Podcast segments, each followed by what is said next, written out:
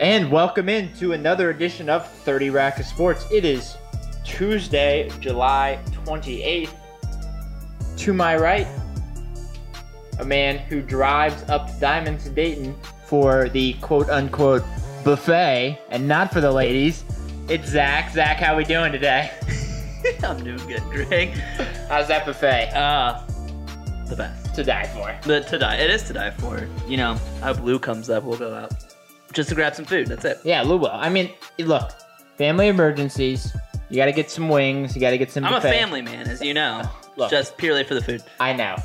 And then to my right, a man who statistically put up as many hits as one Eugenio Suarez during the last weekend of baseball.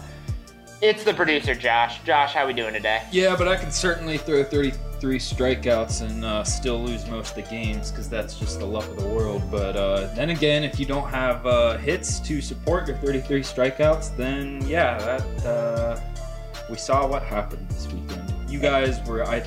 I said when I came on the show this week that I would apologize to you guys because you were right about your points and concerns with the Cincinnati Reds. Uh, still a lot of season. Still a lot of season. And we'll get to that in just a second. And, of course, I'm the talent. I'm Greg. I'm the host of this show. I keep you two in line. Hi, Greg. Hello. Thank goodness I'm here. Uh, today, Tuesday's show. It's a day late. It's going to be a little bit of a shorter show. We're going to get you through all the big headlines. But uh, our show next week will be jam-packed. Uh, you know, baseball hopefully still going on. Uh, hopefully. M L S happening. N H L and N B A getting revved up. So we'll have a whole lot to t- talk about next week. So uh, be sure to tune in for that time. Oh, beer of the week. That's awesome. Yeah, how do you do that? That's cool. Alrighty, and our beer of the week for this week is Warped Wings Gamma Bomb I P A. Warped Wing from Dayton, Ohio, seven point two percent I P A. Warped Wing right in the middle of downtown Dayton, uh, you know, out near where the Dragons play, right in like a brewing hotbed, mm-hmm. within a couple blocks of Dayton Brewing Company and Lock twenty-seven. So uh, let's try this Warped Wings Gamma Bomb and see how it is. Oh, it's it's on the bitter side definitely for an I P A, but I know this is one of the more sought after I P As in the state. Warped Wing, a great brewery, like you said, in a little bit of a hotbed down there in Dayton, right down the street from the ballpark. Um, but, yeah, one of the best I P As out there, I think.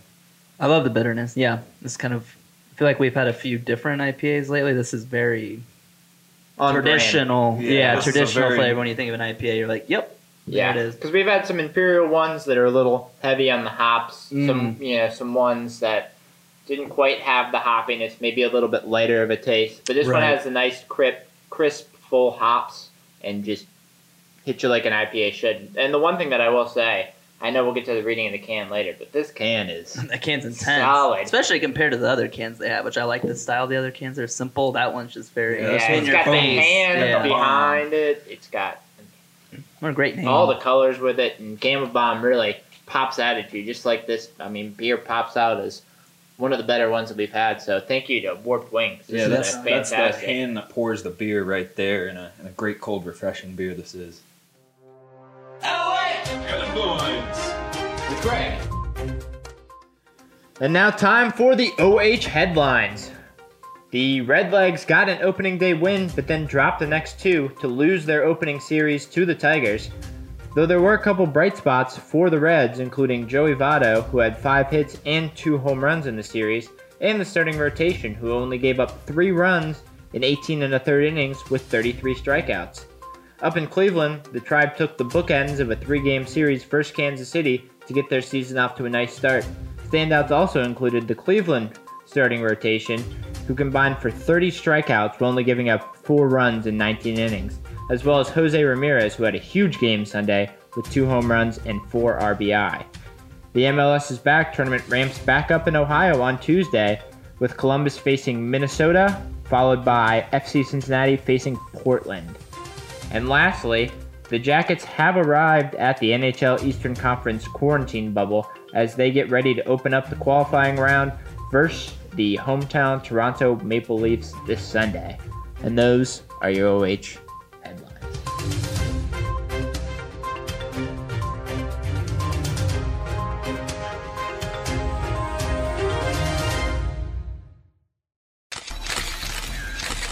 we move on to a new segment we call Pulling It Off, as we are three very fashionable young men. We, of course, Never are here to that. judge fashion from the league, and with the baseball season starting up again, with a new hockey team entering the N H L, with some name changes in the N F L to the, quote, Washington football team, there are a lot of new jerseys and a lot of new designs, and we're here to uh, pick our favorites and what team will be pulling it off the best, whether it's right now or maybe in a year from now.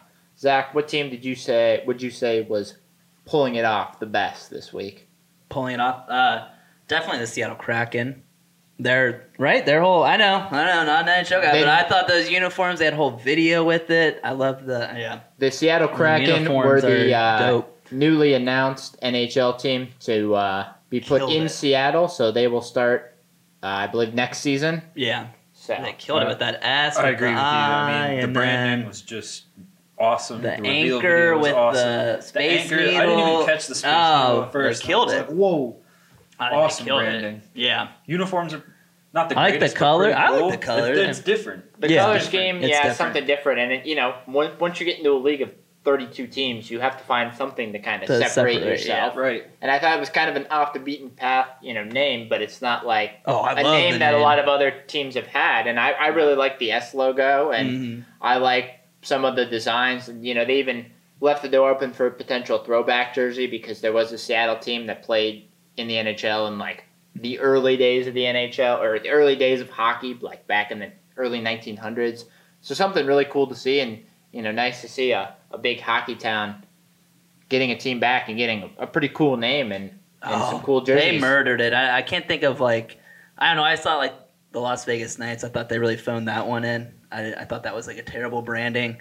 Uh, I can't think of the last new team that's coming to any sport where I'm like, oh, they murdered it out of the ballpark. Yeah, because if you think about new teams, I mean, you know, since the two thousands, you pretty much have the Texans, the yeah. Nationals. There's nothing that really the Thunder, screams at you in terms of branding. And, no. Yeah, the Knights and the Kraken, so not a whole lot. Well, no. you, leave the, you leave the door open to call the arena the Crack House. Oh. Uh, something, something like that. The I, don't cra- I don't know. I don't know. That's the... I don't know about that. Well, I want to go with that. Thankfully, we're not pulling off the best names for the arenas. We're pulling off the best uniforms and jerseys. So, Josh, going to you, what team would you say is pulling it off the best with their new uh, and improved jerseys? I'm actually here to talk about uh, the city of Cleveland. Greg. Whoa! Yeah, um, that might come as a shock to some, but the city of Cleveland is big Cleveland guy, Josh. Taking oh yeah, huge land, believe land or whatever they say up there. It's uh, the land, the yeah, land. A mistake on the lake, whatever you oh. want to call it. Don't you dare. Don't you dare. But, uh, I mean, the Browns are rever- reverting back to their roots and going with the just the simple stripes. No big flashy shadows or big Cleveland on the chest. I mean, just, not trying to look like a high school, school team. Yeah. yeah, they're just going back to their roots as one of the most uh, historic N F L teams out there. And then the uh, Cleveland Baseball Club is taking steps. You can say their name. They're, they're, not, they're still the Indians. Towards... fixing their branding. Um, they're going with the simple uh, Cleveland across the chest this year, similar to uh, the nineteen forty-five Cleveland Buckeyes. Um, and I'm I'm a fan of those jerseys too. If they want to go in that direction, the nineteen forty-five Buckeyes team, uh, they had a great uh, home jersey that is very similar to the Cleveland. Yeah, the nice uh, cursive script yeah, Cleveland yeah, on the, the front. Cleveland on the front, and then they just kind of had another block Cleveland on their road. Uh, so. Cleveland going back to the basics, but sometimes that's that's great. Yeah, you, Browns you, and Indians are on their way. You like to see these teams, you know, be able to fix their logos, and I think I'm I'm going a similar spot for pulling it off and kind of going back to the basics, or or in this case, back to what's correct. And also, like you, I'm going with a team that I may not exactly be the biggest fan of in the Milwaukee Brewers, but murdered it. They are going back to, uh, first off, full-time, their M B glove logo, and then going back to the jerseys that have the blue and the bright yellow, and it just pops so much better. It's not as dull and, like, unassuming as the They had that the weird gold, gold accent, yeah. which I never thought. And the gold yeah. accent always broke in the middle of the jersey, right. and I always, oh, I couldn't stand that. But no. yeah, Greg, I know, even as a division opponent, boy, home run with these. Yeah, and um, some interesting facts about the logo that they're going back to. It was their logo, the M B glove logo was their logo from seventy-eight to ninety-three. And it was actually from a Wisconsin art student, uh, one of almost two thousand entries as they were kind of rebranding from the Pirates to their recent logo. So they had that logo for fifteen years, tried to do their own rebrand, had that weird diamond logo with gold and green and everything and in it. It had that a was little just, barley thing, which I don't think people got. I think they thought it was yeah. like wheat or something. So they tried to mess around with it too much, but thankfully they were able to realize when you have a solid logo, solid jerseys, solid idea, you go back to it. And I think, like you said, I think the Brewers killed it with all their jerseys them, all right four. Now. You know, so, the alternates, the two road, the two. Yeah, I think they're. I think they're blues that say Milwaukee. I like those a lot. Those are those are probably my favorites. But I would, you know, I would never. I would never buy a division opponent's jersey, but those jerseys almost are screaming. As an Indians fan, I'm very, I'm very intrigued. I might. I don't know. I might have to buy one. I don't know. They're just. They're sharp. Wow, Zach! If you want to choose an N L team, the Brewers are there. If you want to choose an N H L team, I guess the Kraken are calling you. So. I think so. Yeah, we'll have to get a uh, Hockey for Dummies oh no. book Kraken over the are, next year. I'd say Kraken are pulling it off best on these. Yeah, or definitely. The Brewers. They're both they're both great. Well, let us know on our social media. What is that, Josh? Oh, uh, that's at thirty rack of sports on Twitter, Facebook, and Instagram. Yeah, let us know who you thought was pulling it off best, whether it was the city of Cleveland, Milwaukee, Seattle, or any of the other teams. The Washington football team. The Washington football team. The new Rangers jerseys. Anything else, let us know at thirty rack of sports on Facebook, Twitter, and Instagram. I'll tell you what's brewing, Ohio. Uh, a lot of uh, winter warmers for some reason. Uh, everyone jumped on the whole Christmas in July thing this year.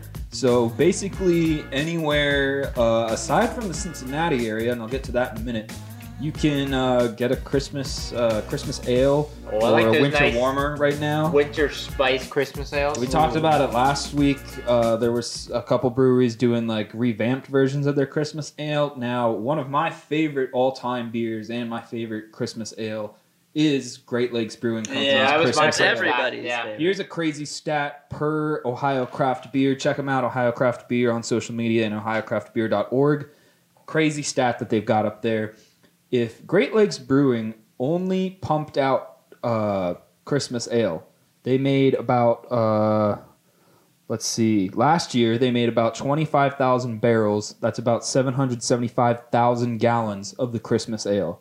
That's last year's production on the Christmas ale. If they were to make nothing else, they would still be the seventh largest independently owned brewery in Ohio, just really? off their Christmas ale production alone. Man, I think that's what most people honestly think of, though. Oh, yeah. yeah I mean, really? their Christmas ale is to die yeah, for. Yeah, it is. It's, it's so I mean, good. Also, you think of the big, you know, there are only five or six really huge breweries right, in right, Ohio. Right. Right. I mean, I just thought that was a crazy stat. No, now, it is. Why that's not available down here in uh, the Cincinnati area uh, or the Zincinnati area is because uh, we're prepping for a little festival that we can't have. Yeah. A festival down here in Cincinnati that is the second largest of its kind in the a world. A Festivus for the rest of us? A Festivus for the rest of us. Not quite that, but Oktoberfest. It is Oktoberfest season. And uh, that's basically all I have for you and what's brewing in Ohio is that your Oktoberfests from your local breweries will be sh- hitting the shitting well, themselves. So let me start that sentence over. We'll be shitting yourselves. Yeah, let me start that sentence over. So this week, Oktoberfests hitting the shelves in Ohio. Find Heck your, yeah. Find your local brewery's fall ale or Oktoberfest lager. They'll be uh, hitting the shelves here well, soon in Ohio. Taps Oktoberfest. Tubberfest Tubber or the has Tubberfest. already been out for a couple weeks. But I got that when we went to the Source last weekend. Uh, yeah, but you said to get delicious. some of your big ones, your, your oh, yeah. Lorelines, your Rheingeist, yeah. and even some of your local breweries. You know, some of your small breweries will get their Oktoberfests out.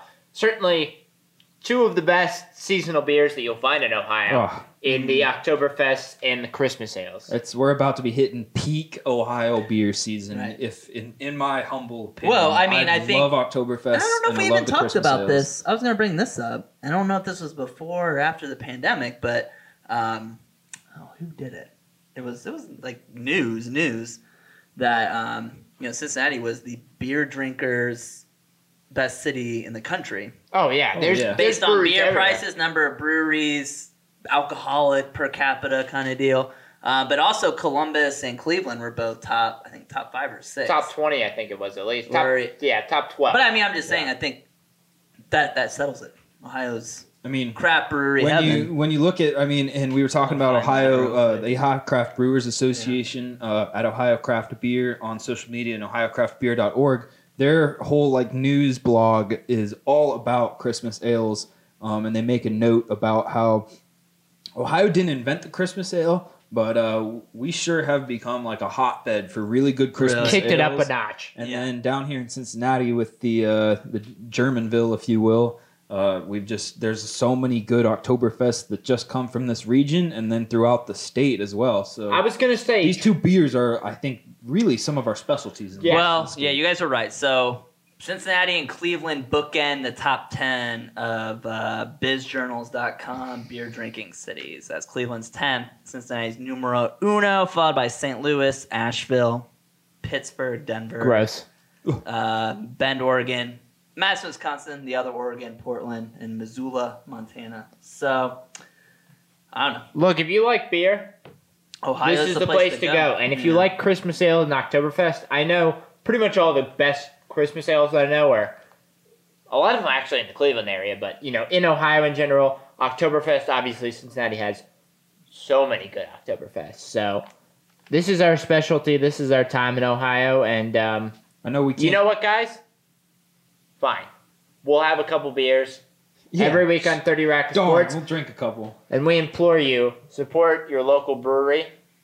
Have a couple beers with yeah, us. Yeah, please, at this time, like, I know... A lot of them are delivering, too. Yeah. You don't so even many, have to leave your So many are delivering. Abode. And again, oh, yeah. Ohio, ohio craft beer dot org. You can get on there right now and see an active map on which breweries in your area are opening and which are delivering.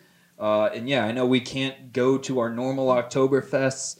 I know the festivals. I know a lot of the Catholic festivals aren't happening. I know a lot of the Oktoberfests aren't happening here at the end of summer. But you can still support your local brewery. Pick up some yeah. of their fall Oktoberfests. Yeah. I was just going to throw out, uh, yeah, just the top fifty lists. Columbus was twenty-eight, uh, Akron was thirty-six, and then Dayton was forty-two. So you got yeah. five cities in the top fifty, two in the top ten. And I, I think we owe a lot of that to our Oktoberfests and our Christmas ales. So oh, we're about to hit, hit tis the season. Mm-hmm. Nice. Tis the season to be drinking. Oh, to be la, drinking. La, la, la, drink, drink, drink. That's what's brewed in Ohio. All right, we now move into our first conversation, well, first and only conversation in this shortened show where we talk about this weekend in sports. And we're actually going to start up north with our pals in Canada. The two bubbles opening up for the N H L, uh, Western Conference in Edmonton, Eastern Conference in Toronto. And uh, obviously the hometown, as in Ohio hometown, Columbus Blue Jackets, head up to Toronto to face the Maple Leafs. The Jackets are plus six thousand to win the Cup, uh, tied for the seventeenth best odds out of the twenty-four teams. But do we want to start with the game, or do we want to start with the bubble overall, Josh? Uh, let's let's start with the game. You know, we're going to kind of talk about, you know, the game, the sport itself in this conversation, and we're going to kind of talk about uh, how it relates to the world. But I'll talk. We'll talk about the game first. Okay. I like uh, I like the Blue Jackets' chances going into this because the Blue Jackets have skaters, um, and what I mean by that is you've got some faster guys, and and this might be the case. I guess you could say this for all teams now, but you've got some guys that are going to be conditioned more because with this kind of a schedule, similar to how we've talked about with M L B, with kind of a condensed, it's not as condensed, but you're still going to have guys that are going to need to be in shape. Yeah, uh, just to get on top of this real quick, uh, so the Jackets finished ninth in the East, but thanks to an expanded playoffs where the top twelve teams from each league get into the playoffs, they will face the eighth-seeded Toronto Maple Leafs. They were one and one versus them in the regular season, uh, but both games were in October. And I, I think I kind of agree with you on this. Uh, you know, looking at some of the experts, one of the things that they said was uh, the forecheck, so kind of... Forecheck, for those of you who might not be as familiar, is almost like a full court press. Mm-hmm. for um, exactly know what a forecheck is for hockey. So, you know, checking, trying to create some pressure in the other team's defensive zone, try to get the puck back. They were very, very successful at that last year um, when they played the Lightning and were able to shock the Lightning and sweep them four nothing in yeah. the first round. Uh, Just play quick. Yeah, like I that. think yeah, in that series, yeah. uh, they may not be as talented, especially on the top end, because Toronto has former uh, first overall pick Austin Matthews and then uh, John Tavares, who is the big pickup, who was like the superstar for the New York Islanders in past years. So they don't have the top end talent, but they do have the experience in the playoffs, and then they're also starting to get more and more healthy, you know, Uh, with everybody coming back after the stoppage. They had a lot of injuries before the stoppage, but they're starting to get more healthy. I would say the biggest question would probably be goaltender-wise. They had, um, you know, with Sergei Bobrovsky leaving in free agency, they had Joonas Korpisalo and Elvis Merzlikins kind of splitting time. Both had very high upside, a couple, you know, uh, valleys, and then also some injuries. So it'll be interesting to see how Coach John Tortorella kind of mixes and matches and finds who can do well. I think in five games anything can happen, but I think maybe some Blue Jackets experience will kind of get them over the top. Zach, what do you think? I, I totally agree, Greg. Every statement. Uh, go Blue Jackets. Yeah, I'm excited. I mean, the schedule's going to be – well, just to just to end Way my... to put me on the spot, by the way, asshole. No one had nothing ready. My my finishing thoughts. I figured you had something at this point. I, I looked up forecheck on Google. I had that ready to go in case you were going to. There we go. Not, not our hockey expert over there. I mean, I don't think any of us are big hockey experts, but I guess if I had to give my... Who are we talking about over here? I'm sorry. You're an all, all-encompassing sports expert. Yeah. That's why you're the talent. But uh, some would say psychopath. I would say intelligent. I would agree. Sports addiction, borderline. But uh, fair. I guess I guess my one concern with the Blue Jackets going in is that your captain is still dealing with some injuries. Um, Nick Foligno did practice the other day, but it was f- his first practice after like a couple weeks of being kind of in a day-to-day thing. And unfortunately, like what he described that as is was just dealing with soreness. And while some may say that's an optimistic thing, I would look at that as kind of a problematic thing. Like if a guy like Foligno is already dealing with some soreness and everything, you don't, like you said, Greg, you already lack a little bit of the creativity up front with the Blue Jackets. You really don't want to lose your captain that's holding it all together in that first line. So, yeah, I think the Blue Jackets could play a series like they did against the Lightning and just play really quick hockey, buckle down, get some really nice shots and opportunities off and take advantage of those. But I do think, uh, you know, I'm just worried about conditioning of some of these guys. It's a weird situation, and that's something yeah. that you have to worry about in these tournaments. I, I agree. Uh, you know, uh, especially talking about the frontline talent, the one issue that the Jackets had, uh, like I said, thirty-three, twenty-two, and then fifteen over, overtime losses. So not a great record, finishing ninth in the East. But they were third in the N H L for goals against. So good goaltending overall. You're kind of worried about how, you know, both goaltenders are going to come back, how they're feeling. And their defensive play can and be pretty consistent too. Pretty consistent, especially with Seth Jones back. But the problem is, if they give up a couple goals, how are they going to respond? How are they going to come back? And then also,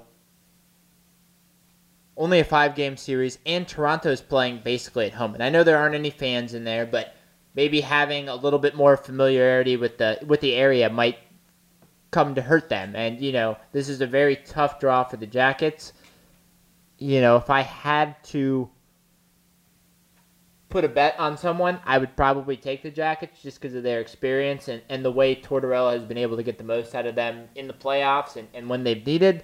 But, you know, I could see anything from a Blue Jacket sweep to a Maple Leaf sweep just because you have no idea what's going on in this bubble, and you have no idea how the teams are going to come out with empty and, empty fans and, and everything. You know, you just have no idea. And, Greg, that could be, I said, talked about their weakness. I think that could be their one strength is that they've got Torts, who is uh, a veteran to strange postseason situations. Yeah, and most wins all the time by an American coach. Yeah, I think they've got a, a real smart guy at the helm there. But then just to touch on kind of like the bubbles and the hometown aspect, we've got the Maple Leafs in Toronto, and it's just, and then you've got the Oilers in Edmonton, and I think the Oilers have, yeah, the Blackhawks uh, to start off. Not not an easy draw either, but they're still no, the, the Blackhawks home team. Were the last team in the like bubble record wise, but they actually have they've got weapons, better odds, just because they have so many. You know, they've won three. They won three Stanley Cups in the early twenty tens.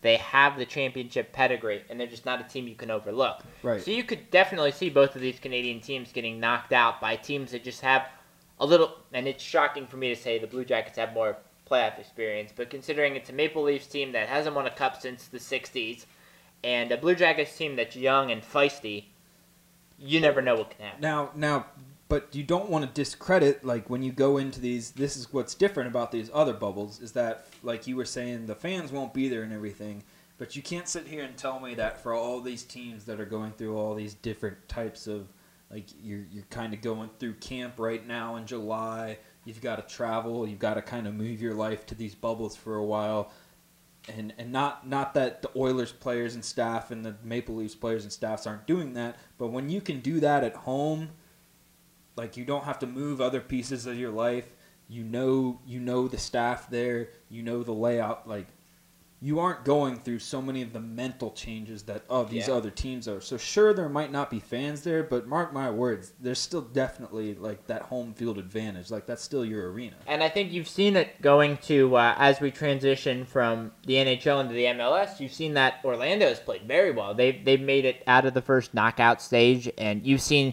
just them being so close and not having the same transition. Obviously training in the same weather for so long, understanding kind of how everything is in Orlando.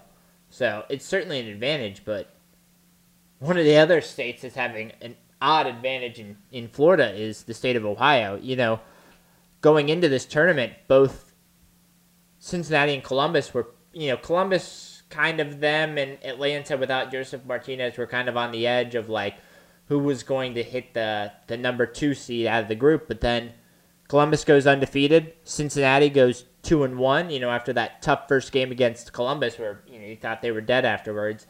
And both teams move on to the knockout stage. Columbus plays Minnesota, a team that was pretty mediocre during the group stage, only had one yeah. win after getting, you know, a red card, have given up some goals. And then F C C plays Portland, who has played really well. They're only, you know, they were two oh and one. They're only tied against a great L A F C team. A game that they look to be overmatched, but at this point, with as well as F C Cincinnati's been able to take advantage of their opportunities, who knows with these teams, Josh? Yeah, I mean, it's crazy. Like, I know you and I, you and I were very excited for this tournament, but like when you looked at that group draw, it was like, oh, cool, we get the Hell Is Real derby and everything. But but then we also are in this group with Atlanta and the New York Red Bulls, and those are two two powerhouse clubs right there. And you're like, okay, maybe the Crew has a chance. You know, we really didn't get to see a lot of the Crew with their additions and everything, so we weren't really sure. We felt they might be. Yeah, on the they cusp transitioned of a whole lot. Oh, you know, man, half their half Ooh. their starting eleven changed from the beginning of last year. And and not to say that F C Cincinnati didn't, but Columbus you more felt was on the verge of something, and with F C Cincinnati, you know that this is still years years away off. But if you would have said that Ohio were to take the group against Atlanta United and the New York Red Bulls, everyone would have laughed at you a couple months ago. Like, so I think the one big question that we have to ask is, how far do you see both of these teams going, Josh? Where do you see F C Cincinnati and, and the Crew's tournaments ending? Whether it's ending, you know, in a loss or, heck, maybe even ending in, you know, a trophy. Where well, do you see both of these teams? Well, we've got F C Cincinnati playing uh, tonight, if you're catching us on Tuesday, um, and then the both Crew. Both teams playing tonight. Oh, so the Crew t- play the early game. I believe it's the eight o'clock game, yeah, and right. then the ten thirty game is the That's Cincinnati right. game. So so the Crew definitely have the better matchup here. F C Cincinnati, while Yapstam has done a great job of implementing this, you know, sit back and thing, and, and I say this with the condition that F C Cincinnati has a few guys out on injury, that if they get back, then I think that kind of changes things a little bit and gives them a better chance. But you can only go so far in a tournament, like in tournament play, man.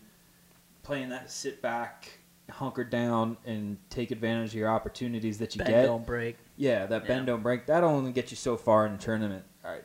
So I, I don't know if F C Cincinnati gets maybe one or two more rounds. Columbus now. Columbus is set to poise. They're, they're poised to make a run here. I think they've got a great draw in Minnesota. Don't want to overlook it and everything. But Columbus has the pieces there. When you look at Columbus's roster and the, the way they've played through this tournament, Columbus could put a run together to win this tournament, I think. Yeah, I think I'm going to agree with you. And I, I would say with F C Cincinnati, I'm not as much putting down F C Cincinnati as I might have been early in the tournament. I think watching Portland, and especially the way they played against L A F C, which might be the best team in the league, I think Portland is a top three to five team in the league. So I yeah. think F C Cincinnati has shown some grit, and I think, you know, they've shown to be a formidable team I at mean, times. When they played L A F C last year, they only uh, um, in one of uh, I might be misremembering this here. They only allowed a goal and a half, or only lost by a goal, or something like that. Yeah. Like they played them. Yeah. So I mean, but it's one of these things that coming into this year, you know, you, you had a couple losses. You had the big loss to the Crew, and you thought that was, you know, the Crew were kind of a mediocre team, but you realize Crew's a top three team yeah, probably in the tournament. Team. I expect to see the Crew probably, you know, I expect them to to beat Minnesota. Not having Eloy Room in goal is kind of an issue, but, you know, their backups have played pretty well. I expect to see the Crew either be in the semifinals or the finals. I would like to see them lift the trophy, but I expect to at least see them in the semifinals. You know, round of sixteen right now, so at least two wins. Cincinnati, I would say, would probably lose right now, but I wouldn't take any... I'm not down on F C Cincinnati. I'm just more up on Portland, thinking they're probably a top five team in the league. Yeah, I mean, if if Cincinnati does make it through, then maybe they do have a path there, because I am not confident in that New York City F C team that has kind of been all over the place yeah. in the tournament.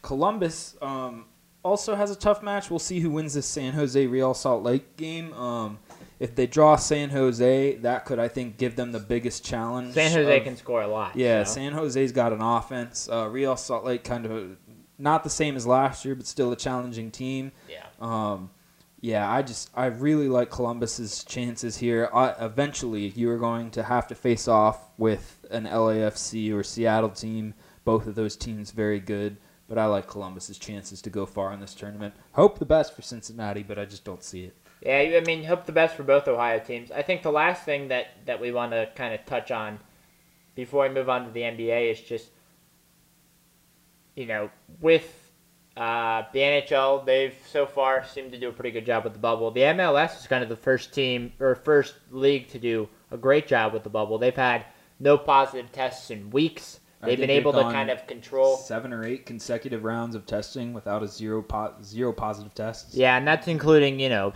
coaches, assistants, trainer, and everything. So, you know, that that shows.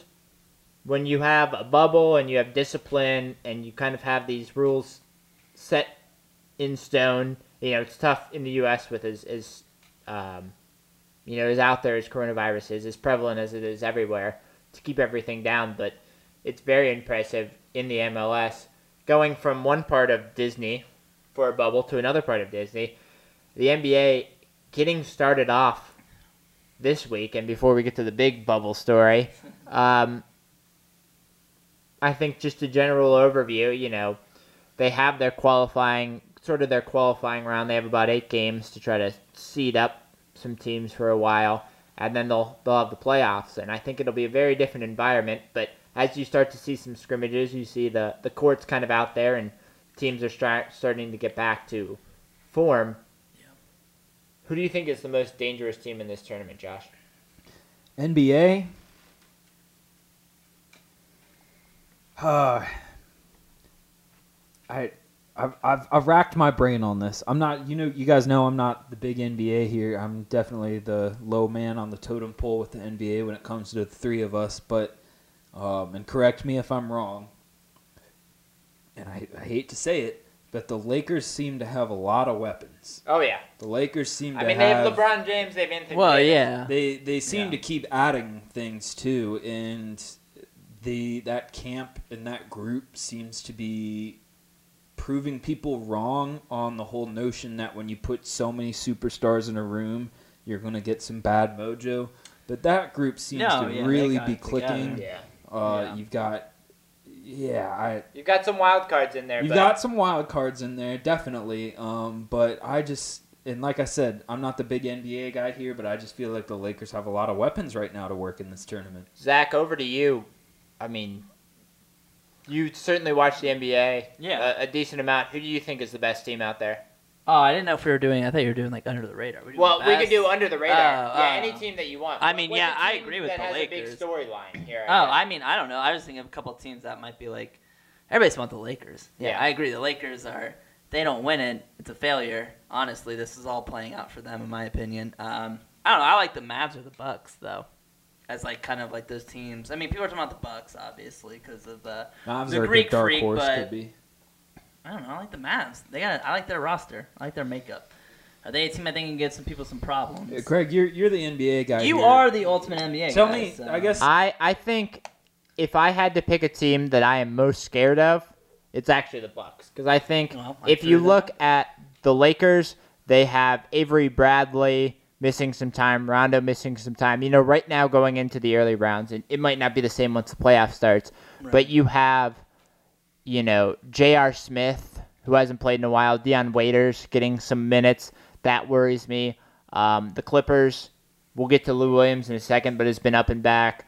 Uh, you know, they have Montrezl Harrell, who has been kind of uh, out, so we don't know about his quarantine situation. The Bucks just have everybody. They have Giannis Antetokounmpo, who is the scariest player in the league okay. on a daily basis.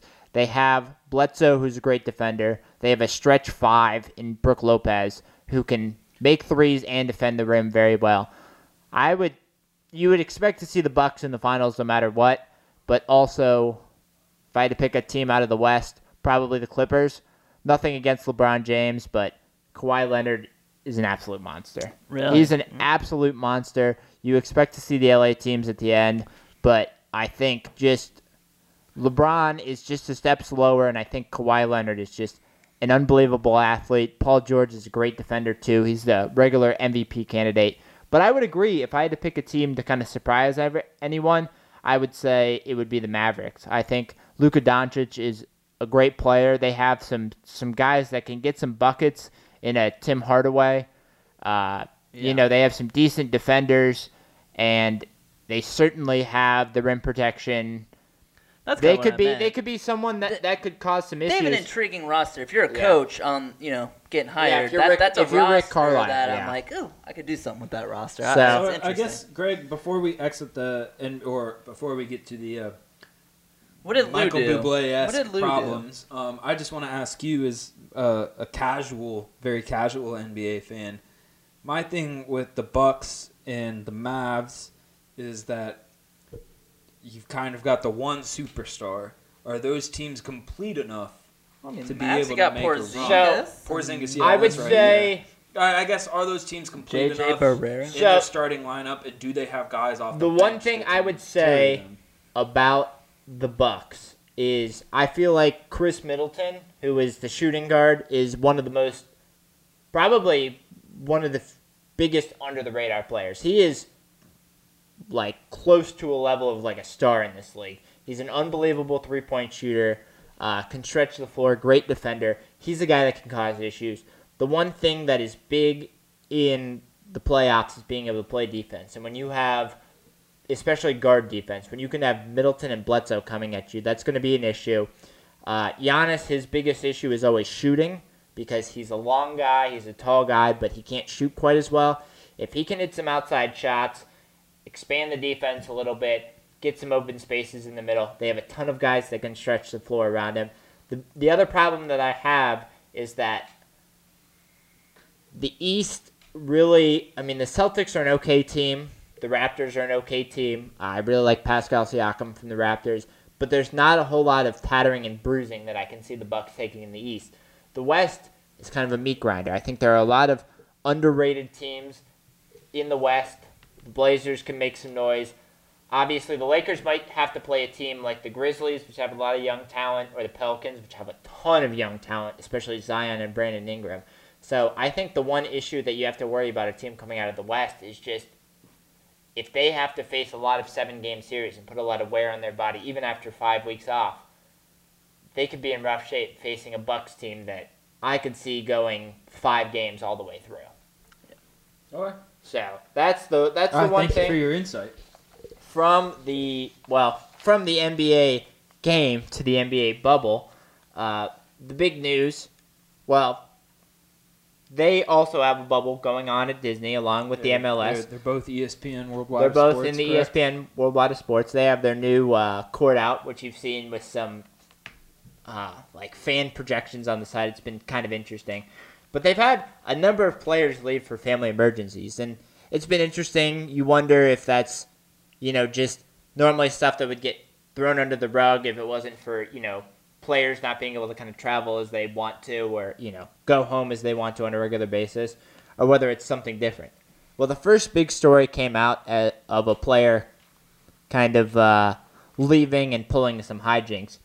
Lou Williams left the bubble for a family emergency, and it was for, I believe it was a it was a grandparent. It was either a funeral or um, he was at least sick. It was some sort of sickness oh, yeah. by a grandparent. Legit. Yeah, it was a legit. So he went back to his hometown of Atlanta, but then while he was back, uh, there was a post by um, rapper Jack Harlow of him and Lou Williams in... Uh, Jack Harlow is not even really a rat. He's like the worst. yeah, yeah, he was in. He was in. A lyricist. He was in. Not, not a lyricist. Yeah. Well, he was in the strip club, Magic City in Atlanta. Uh, it was quickly taken down. Harlow said it was an old post of him reminiscing with friends with Williams. Then it came out that reminiscing. Yeah. Then it came out that that's what they're calling it now. Yeah. Williams was wearing a mask that he was provided in the N B A bubble, so couldn't really get that out. Lou Williams uh, claimed he was just there to pick up some wings. Now, before we get into the conversation, Lou Williams has claimed several times in the last ten years that his favorite wings are from the Magic City Gentlemen's Club. And he also has a wing sauce named after him, the Lou Williams Lemon Pepper Barbecue Wings. Zach, what do you make of this um, wing... Maybe real, looking real, for thighs in quick, that situation. Quick. Can can I read the expert or the excerpt from like why he got these rings? And this is this is what Josh Hart from the Pelicans posted. Oh, thank he, goodness! He captioned this. Former yeah. Laker, uh, former standout, former Villanova standout, Josh Hart. He captioned this with, "Yo, if the wings at Magic City hit like this, I'm leaving the bubble." And he just posted this excerpt here, which I'm assuming is from Lou Williams. But y'all, the reason I came here, the wings, those mother-clucking wings delivered to you by gods on the other side of a tiny little window. Pro tip, bring cash only, or else you're starving. Card will get you nowhere here. I entered Nirvana when I hit the first wing. I could hear the deafening crispy crunch over the loud music and conversation. It just became me and the chicken wing, and no one else was around. The perfect amount of sauce, so you weren't begging for napkins. I feel that. Oh, y'all. The right amount of salt so you weren't done after two. Feel that too. The medium wings had just the right amount of heat that you weren't sucking in your mouth. Paired with a cold beer or drink to cleanse your mouth before the next bite, it was perfection. And the fries are my favorite type. Basically steak fries, little golden pillows of heaven. They were so good. We were ordered another box. Now it could have been the alcohol tasting this food. And who knows if I'll feel the same way about those wings when I'm sober. But I'd like to say it's part of the magic of Magic City that made those wings taste so damn good. It was the titties. That's all he wanted. That whole description. He even put a disclaimer at the end. He put a disclaimer. He's like, I don't know. Maybe it was the alcohol. No, you weren't there. Lou. Lou, if you want to get some good wings. As a wing aficionado, I feel anywhere I go, I get wings. But it's a one-time thing. They have wings on the menu. I test them out. I've been all over the yeah. country, Lou. Come with me. I will find you some wings that aren't in a strip club, brother. Like, there's no way. They're, the wings, they don't give a shit about their food in a strip club. You don't have to. People aren't there for the food. And that's that's why I have a hard time believing the I whole... I don't believe it. Uh, you wanted to go to the The strip. Perfect amount of sauce so you weren't begging for napkins. Well, I feel that statement. I don't believe that they would care about that at no. the famous or infamous Magic City. No, no, no they don't. They don't. Homeboy, you, you fucked up. and you so, were caught, and so it's what, all right. So what are his but... repercussions now? All right, nothing. So I'm gonna no. Apparently, it's gonna be more quarantine. Yeah, right? he's got he's got a longer quarantine, so he will miss. He is now subject to a ten-day quarantine when he gets back to the bubble, which will mean that he'll miss his first uh, few games in the qualifying round. It's like saying, you know, like Hooters wings are great. They're not. They're mediocre as hell. And again, they don't have to have great wings because a bunch of pervs will go in there. You know what I mean? Like, they don't have to be My good. biggest problem with Lou Williams going and... Okay, or the other part. He, he will... I know I'm going to jump on you here. I'm sorry. This is my other part I was going to bring up. It was, what's, what's in a perfect world? Say they were amazing. You're a rich guy. Use some context here. Say, hey, you're my buddy. I'll give you, like, money. Go pick him up for me. You know, right? Like, that's exactly what context. I was going to say, like, is you know... You're smart enough. You've read enough about this being an N B A player. You know, one, the virus spreads more in these bars or these gentlemen's clubs. So wings, you're you're at, establishments. You're at risk Titty bars, going to these places, and I guess getting beers as well as wings. And you know that if you're out in public at a place like that. Maybe not Jack Harlow's gonna take your picture, but I'm sure Jack there were other Harlow. there were I've other pictures. Just hanging out with Jack there Harlow, were other pictures probably taken of conversation.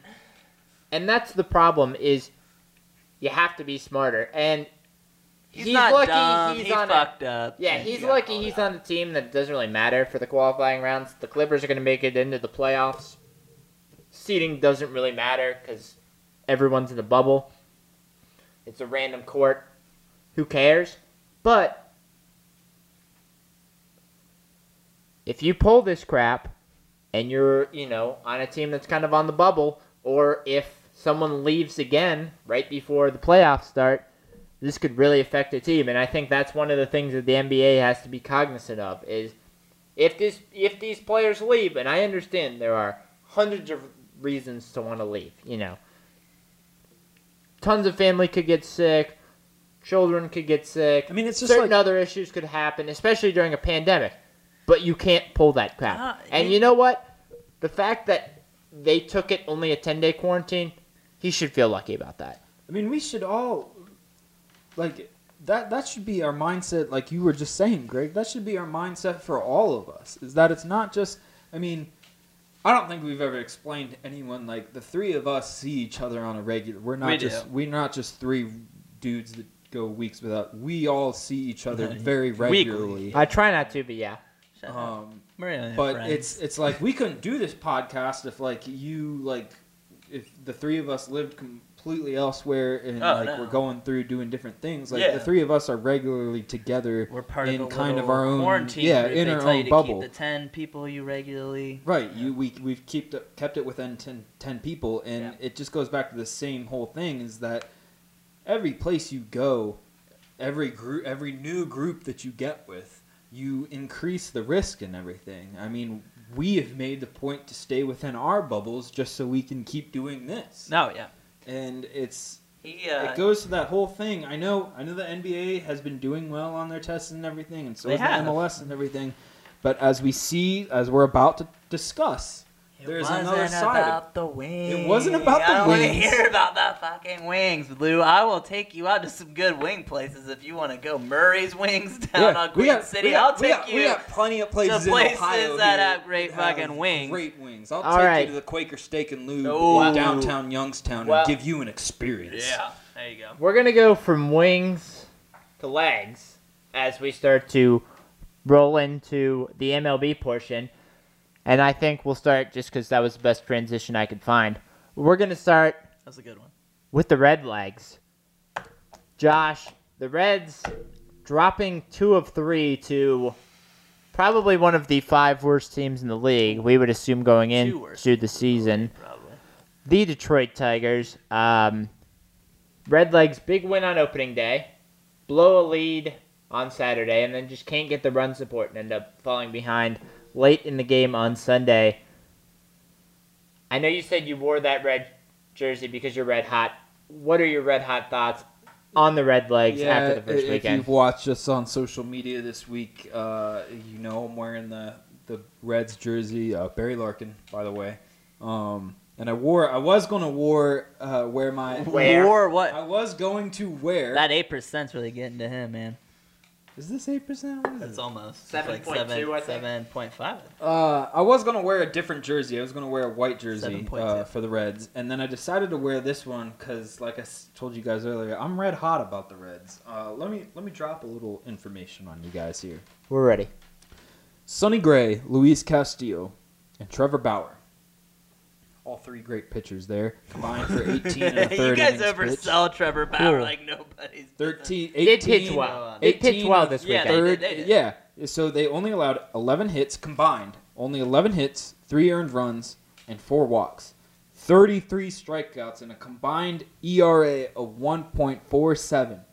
Pretty good. And they lost two out of three to the one of the worst teams, worse than they were off last year. I mean, you can make Detroit the Tigers. The argument that they might be the worst. You can make that. I argument. mean, yeah, they might be the worst. They were. I mean, Baltimore is still in the league. Let's Baltimore and I Seattle. Mean, fair, fair, yeah, Baltimore yeah, yeah. Well, really Seattle, Seattle's year, got a little. Detroit bit. was bad last Look year. Look through that roster and let me I know have. I mean, they got a little bit. Detroit was bad last year, but they're worse this year. Yeah, I mean, yeah. Detroit. So just you can it. definitely make the argument that they're one of the worst teams in baseball, and we had a one point four seven E R A and thirty-three strikeouts against them over a three-game series, and we only won a game. That's awful. Yeah, the E R A. That's or, or the... terrible. Bullpen in the first game, Robert Stevenson getting roughed up, Iglesias giving up. Bobby Stevenson needs to. Homer. I don't know what is. Uh, every time, and I have home, so much hope for this guy. Because three letters. In the minors, he's no, he, great. Three he's letters. four A guy. But yeah, I mean, he just gets rocked when he comes up to the M L B. four A.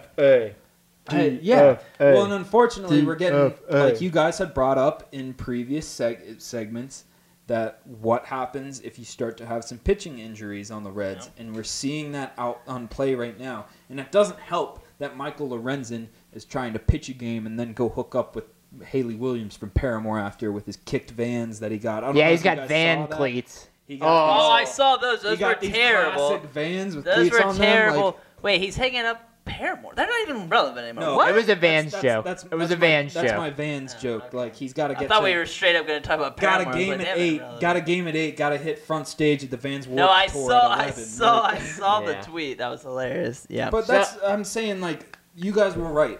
Bullpen issues could plague the Reds, and we're seeing it play out. And it doesn't help that you have guys like Eugenio Suarez and. We can get to the Matt Davidson at D H thing another day. And he and as we talk about sports in this whole long conversation that we're having, we're talking about sports as they relate to COVID. Matt Davidson came out of nowhere, somehow made the op- opening day roster, and was the D H for the Reds. He had tested positive for COVID. The next day, Mike Moustakas wakes up not feeling well, scratched. Nick Senzel wakes up not feeling well, scratched. So... there's a lot of question marks, way more question marks from the Cincinnati Reds than I was hoping for when we got out of this opening series. Yeah, yeah I know. After the first day, I saw some people tweeting, this lineup's better than the twenty ten twenty eleven Reds. And then you see pitchers, you know, Reds get out to a big lead on Saturday, give it up. And then Sunday, Moustakas scratched, Senzel scratched, can't get things going, and then they end up losing two to one. Well, and, and sometimes I get I get heat out in the world for some of my takes on here, but I think everyone can agree with me on the fact that David Bell is is a micromanager and yeah. pulls up yeah, pulls a pitcher yeah, in inning yeah. too early. And here and, yeah. and I understand that you and this is what everybody's been talking about, and I want to speak to Reds fans exclusively right now for a minute. I know that a lot of people are upset about some guys being pulled early, and here's my take on this. And tell me if I'm wrong. At the beginning of the season, especially a condensed season where you're just going to go, go, go, you want to manage your starting pitchers and keep their pitch count down and everything. All of these guys especially hit with about, the short summer camp. All of these guys hit about ninety to one hundred. Now, now, now. My other part to this is that I will never, ever, ever support pulling a pitcher after he's still throwing gas and just struck out the side. Does he need to finish the next inning? No. But should he deserve to start the next inning after he's still throwing ninety-six, ninety-eight and struck out the side?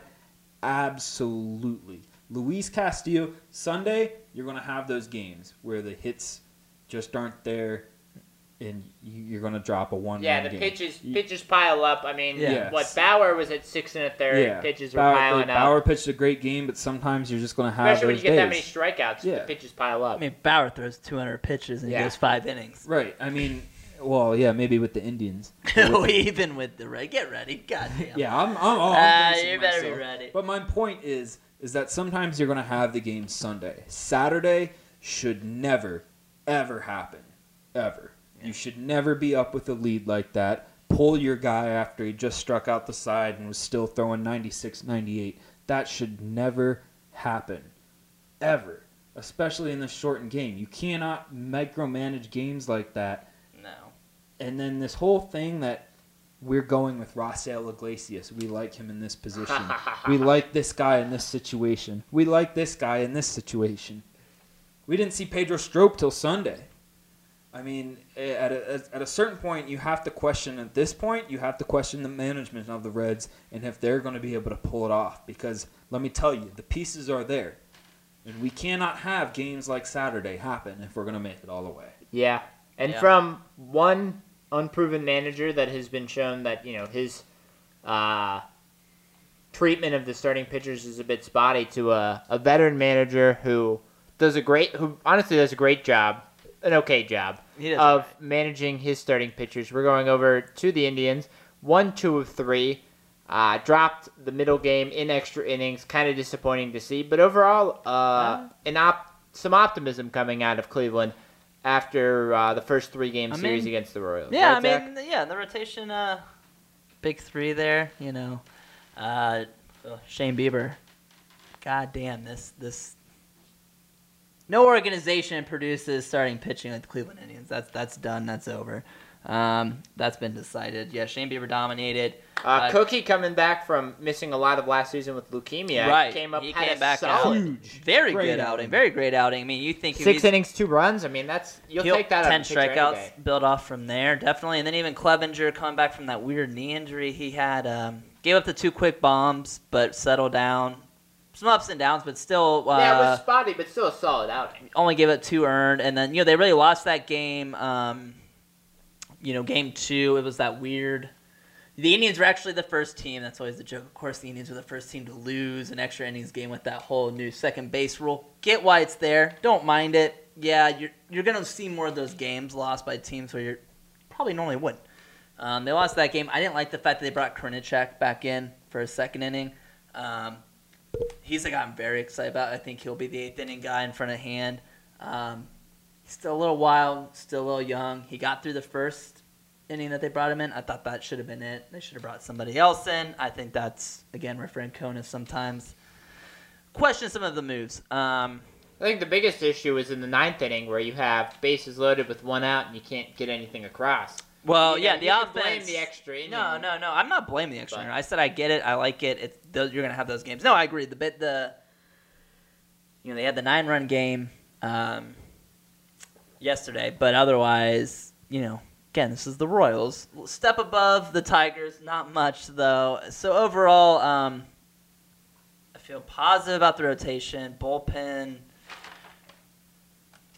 Nah, I don't know. It's a little better, not great. And then the offense, you know, Lindor's two for uh, fourteen right now. He'll get going. Boy, and I tell you, Lindor made some really just flat-out impressive Oh, no, yeah. I mean, the, the defensive side. Defensively and, and, was amazing. And since he came up in fifteen, he has consistently been an offensive performer. So I, I trust him. He'll get it together.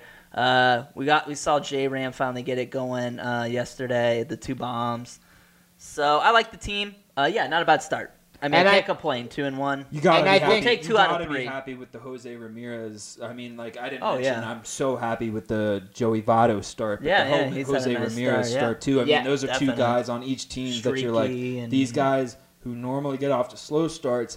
They got to start. Right, right. And they both. And out of yeah, the, the other thought, doing definitely. great. Tuesday, you know, uh, after the rain out Monday, Tuesday, the Indians welcome the White Sox. White Sox gave up a ton of runs in two of the three games against the Twins, so you'll have a chance to score some runs at home you hope, during yeah. the week, hopefully. And then this weekend, you'll get your big test against exactly. the Twins. So exactly. you'll get Twins. Yeah. So that'll be big. Uh, you know, Reds also. Um, well, right now in a delay, probably a postponement against the Cubs. I think it'll they announced it's a postponement. See. I think the Reds are postponements. I think they announced. Yeah, right? yeah. As as we get as we get to some like breaking M L B news with yeah, there's some postponements uh, on the time of our recording for the Reds Cubs game. Um, there's also some breaking news related to the Indians. Uh, first off, Corey Kluber, who they traded away to the right. Rangers, is probably going to get shut out down four weeks yeah. um, for the season. Yeah, right now out four weeks. There's guys like him and Verlander right now that kind of have like an iffy. Yeah. Could be Forearm a couple strain, weeks. Shoulder strain. Could be a couple like weeks. That. Could be shut down for the season. And then Especially the big news. The big news for the Indians going into this weekend is that White Sox manager Rick Renteria will not be coaching in that series, as he awaits the test oh, wow. of a COVID nineteen result, as he was as he woke up to a cough and nasal congestion similar to Mike Moustakas and Nick Senzel. So I guess that leads us to our next part of this conversation, as we've talked with the other sports and how they've handled their bubbles and how they're working really well. I mean, guys, let's talk about the lack of a bubble and how it's really kind of killing the M L B. Yeah, and you look at, I mean, Rick Renteria, who I know very well, you know, former manager of the Cubs yeah. during their rebuild, uh, former manager, um, you know, former bench coach on the West Coast for a while. But the big thing is, with him having symptoms, with the Reds having symptoms, and then obviously the big story, uh, what I believe was fourteen Marlins uh, yeah. staff members, players, and uh, players and coaching and staff, fourteen, or thirteen combined, Uh, testing positive for COVID. Um, games, uh, Marlins, Orioles in Miami was canceled. The Orioles flew home. Uh, Phillies, Yankees canceled for right now. Uh, a lot of question marks in the M L B as we start to go forward. Obviously, they're the one league playing in the U S without any sort of bubble precautions. Uh, they do have, you know, no fans. They have a lot of the testing precautions, but obviously testing isn't as quick. You know, the testing that's more accurate is like the two-day testing, so they're trying to figure that out. Zach, what are your thoughts on, I guess, the ability of Major League Baseball to play this season during this whole pandemic? And it's a, it's an impossible I mean, question to, be to answer. Fair, to be fair to Major League Baseball, everybody's missing the point. The player, the Major League Baseball is the strongest union in the world of anything. Nobody has a stronger union than baseball players um, in any industry. And uh, you know, we heard it all summer. The players were not going to play in a bubble. That was it. That was non-negotiable. Yeah, it was, so an, early, it was it, an early story. Maybe, you know, Florida and Arizona and then coming together like the yeah, they were N H L not thing, and they just weren't going to do it. And um, I think it's fifty-fifty at this point. I was kind of shocked when I heard about the Marlins thing that they didn't shut it down today. Honestly, I was ready for Manfred uh, yeah. to come out and be like, uh, it's over. Well, I'm amazed they didn't shut it down. There were some potential results going into yesterday's game, and right. I'm amazed they didn't cancel the game. And now um, you I'm going to give it less games. than fifty. I'm, I think it's thirty percent chance this gets. I don't. I don't know. I highly it's, doubtful. It's we get, so we get through another it's couple so of weeks. It's so up in the air now. I mean, when you look at we if you could put get, the over under at thirty-nine and a half games that they'll play this season, I'm taking the under. I'd take the, the under. under. Yeah, I'd take the think... under just because. I mean, you look at this weekend, and we had one team that is absolutely skyrocketing in COVID cases. We've got, and we have not heard the results from Cincinnati yet, but you had Mike Moustakas and Nick Senzel wake up not feeling good, and they were yeah. scratched from the lineup for the remainder of the two games this weekend. And that's after uh, newly signed Chicago Cub, former Cincinnati Reds player Derek Dietrich, came to the Cincinnati camp after testing positive, of course quarantined. Of course quarantined, I'm not blaming him, right. but I'm just saying... We knew there were one. Two, there were two yeah. Reds, two Braves players or two Braves catchers were having symptoms. They said they were negative. Uh, what Victor Robles, I believe, yeah. one, or at least one of the Nationals players tested positive right before the opener. Yeah. And it's just you see with some of these other leagues like the E P L, they had a couple early and then they were able to shut it down. The N B A so far in the bubble has been decent. M L S once everybody got into the bubble, pretty much shut down all the cases. But it's difficult when you're traveling around and you're dealing with all this other stuff like, to shut everything down. Exactly. Yeah, with the M L B, it's like you can't really shut it down as well. And like you were saying, Greg, we've only had like some. It just starts with these one or two things, whether it be a trainer or a staff player or, or what a have you. A manager and Rick Renteria. Right? Yeah, yeah, manager and Rick Renteria. Yeah, exactly. There's so many little things that can make it. So let me ask you guys this. we had like the Central, the West, and the East from our segment last week. If you saw it on social media or who you got, we kind of broke those down into mm. each combined division of the the West, Central, and East. Yeah. Do you think, similar to N H L is doing with the West in Edmonton and the East in Toronto, do you think if we would have done something in M L B where, I, I don't know, San Francisco was the West hub, Chicago, Chicago was yeah. the Central yeah. hub, New York. New York or Philadelphia was yeah. the East hub. Where you could have a couple of stadiums. Better? I think it would have because yeah, if yeah. you could contain these people in a small amount of area, because the problem that the that the um, M L B has right now that the N B A and the other leagues don't have. Obviously, if you go overseas, you know the way they've been able to control that um, the virus has been different. But if you look at them, they're away from family. They're not driving in. They don't have the same. Uh, public ability. You even see there were there was a Kings player a couple weeks ago that walked just out of the Disney campus to pick up, you know, Grubhub or whatever, and he got put back on quarantine. They they're able to control where these guys go so much mm. that the M L B doesn't have. And there was an interview with Trevor Bauer. He's talking about, well, we got to take our temperature in the morning, and then we got to take a spit test and everything. But when you're able to move as freely as the M L B players are, and from what we can gather, and obviously, you know, all the information has been so spotty, how long it takes this virus to develop, and when we're not sure, you know, when you're contagious until you start feeling anything or start facing any symptoms, if it's fourteen days and you're contagious after seven, then you have yeah. seven days that you could feel fine, pass all the tests, right. and if you're still walking around in public, you can pass it to all of your teammates, all of your staff members, players on other teams when you're on base, it's, all that stuff. It's not surprising. It's not I mean, surprising. I know I know we haven't wanted to, like, we want to stay, like, sports and fun and everything, and we're choosing to kind of address the elephant in the room on our shorter show tonight yeah. and just have this conversation. But, like... But it affects sports for us. It affects sports for us in, like... Like, even, I'm throwing a little curveball to you guys right now, but, like, even at the time of our recording today on Monday, like, the Ohio High School Athletic Association and their Coaches Association met with Governor Mike DeWine to just figure out, I mean, we, we talk about at the pro level a lot here on the show and the collegiate level, who's gone to non-conference only, but you got to think about, I mean, the state of California pushed back high school football. Yeah. And here in Ohio, we're still, as of today, we're still... Uh, Monday when we're recording, Tuesday if you're listening to us or later in the week. As of this week, we are still pushing forward with fall sports in Ohio, and that means football and boys and girls soccer. And I know there's there's like an eighty-plus page proposal to the O H S A to try and figure this out, but you go Doesn't you go back to see you, you look you at can't how put look these kids in a bubble. Yeah. And you can't put yeah, if no, you can't no, put the no. M L B in a bubble. Yeah. You go to Kroger. That's exactly what I'm saying. Someone coughs on you, and that's the problem when you can't control these people in a specific area. And they said, you know, chefs are coming in and out, but the food, you know, is kind of a low risk if they're delivering it to the room and whatnot, right. and you disinfect it. But yeah. the problem is, if you're able to go out to the restaurants you want, you know, Magic City.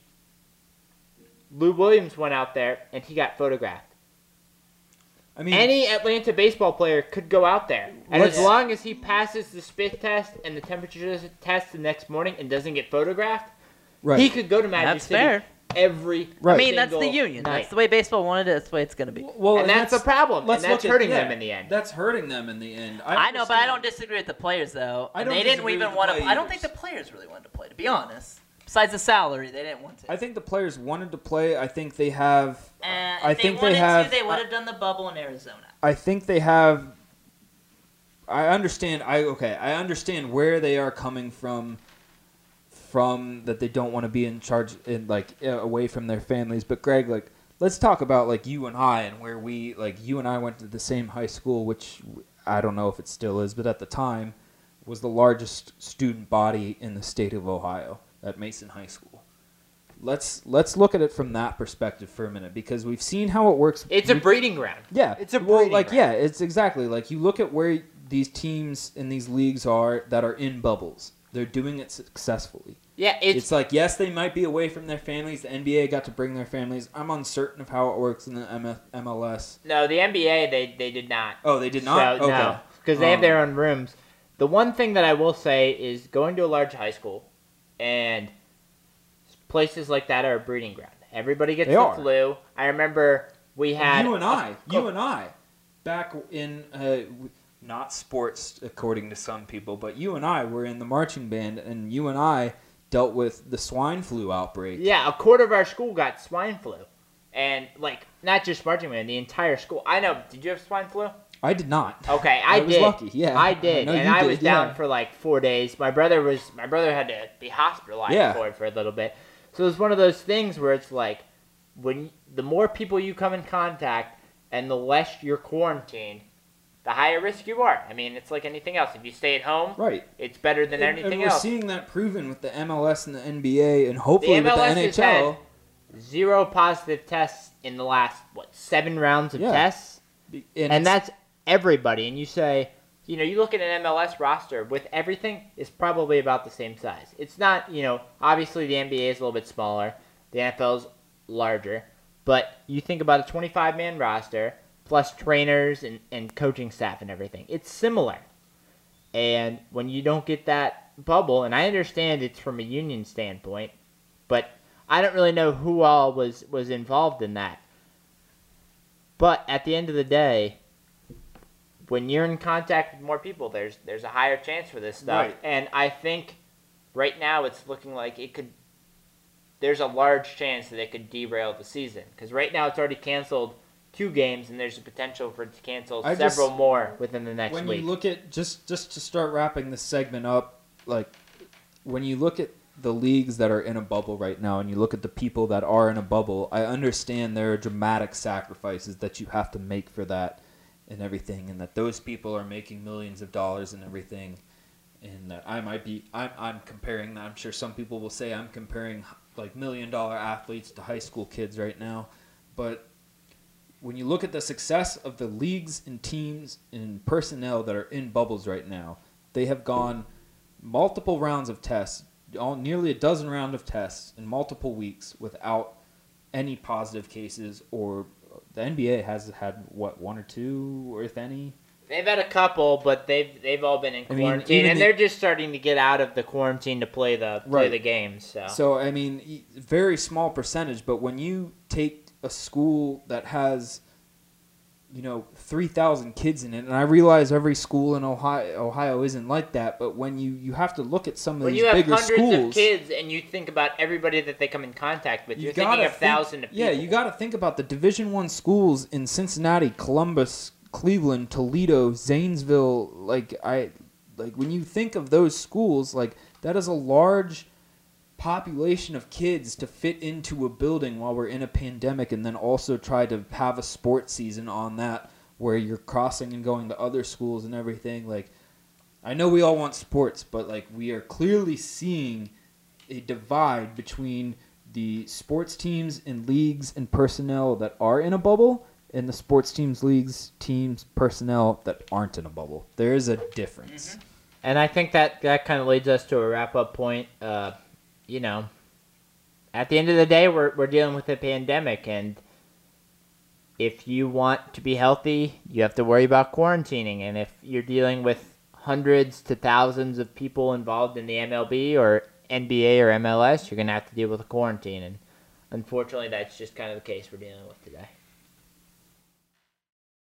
Alrighty, and we now move on to the ending of our show, uh, our cheers. Once again, we want to thank uh, Warped Wing Brewing in Dayton, Ohio. Their Gamma Bomb I P A, seven point two percent. A great beer. Uh, first off, I mean, an incredible can, but a great beer. You know, your nice standard I P A that has a nice bit of hops and, and really kind of jumps out at you. So if you're in the Dayton area, or if you're at your local, uh, you know, beer store or gas station or grocery store, Drive be through. sure to check yeah. out uh, Warped Wing's Gamma Bomb, because it's a very solid I P A. Uh, we're going to move on to our shout-outs before we get out of here. Uh, Josh, who are you shouting out real quick? Uh, I would like to cheers to Rock and Roll Hall of Famer and world-renowned bass player Bootsy Collins. Bootsy. Who we had a few weeks back. We had the Bootsy beer from Fretboard. Oh, uh, great. Bootsy, we appreciate all the love on social media. Uh, oh, let's keep much. it going, man. Like, yeah. Yo, we really, he's been tagging us. We don't understand it, but we like it. And yeah, we don't always understand it. If you would have told me that uh, our social media account would have been in the same post from Bootsy Collins, the Rolling Stone, and Mick Jagger on Mick Jagger's birthday, well, I would have called you crazy. But, hey, Nick Cannon. Hey, yeah, and with Nick Cannon was on there too. Who? Uh, yeah, but, uh, I mean, yeah. I would have never put us in that group. Nah, so, I mean, uh, we're basically the same celebrities. All yeah, we guys, basically so. are. That's B-list as B-list goes. Thank you, Bootsy. All right, from one B-lister to another B-lister. Zach, who are you cheersing? Uh, I'm gonna cheer uh, Shane Bieber, uh, breaking the Indians' opening day record with fourteen Ks. Looking like, uh, huh? He's got Cy Young wrapped up, guys. I wouldn't disagree with you off that performance, no. So, Shane Bieber having a good appearance, uh, possibly looking for a Cy Young if we get through the rest of the season, as we discussed. Uh, the one shout-out that I'm going to give is actually to a league that I've been on many times in my life, but it's actually the N H L. Uh, have done a great job with the bubble. Also, uh, in the players' rooms, put pictures of their families and, like, you know, friends and loved ones near their nightstands when they walked in. Didn't even have to bring it themselves. It's a nice touch. It's nice to show that, you know, though the N H L doesn't really care, that they act like they care. And if you're going to put a bubble together, it's a nice touch. So, uh, you know, we're pro-bubble here on thirty Racket Sports, and we're also pro-you as listeners reaching out to us on our social media accounts at thirty Racket Sports on Facebook, Twitter, Instagram. If you want to give your opinions on anything we have today, we'll be posting segments this week. If you want to yell at us about sunflower seeds, baseball, coronavirus, your favorite kind of beer, whether Zach or my voice is too nasally, be sure to reach out at thirty Rack of Sports on Facebook, Twitter, and Instagram. Thank you so much for listening this week. We'll be back next week with a long, full, jam-backed show.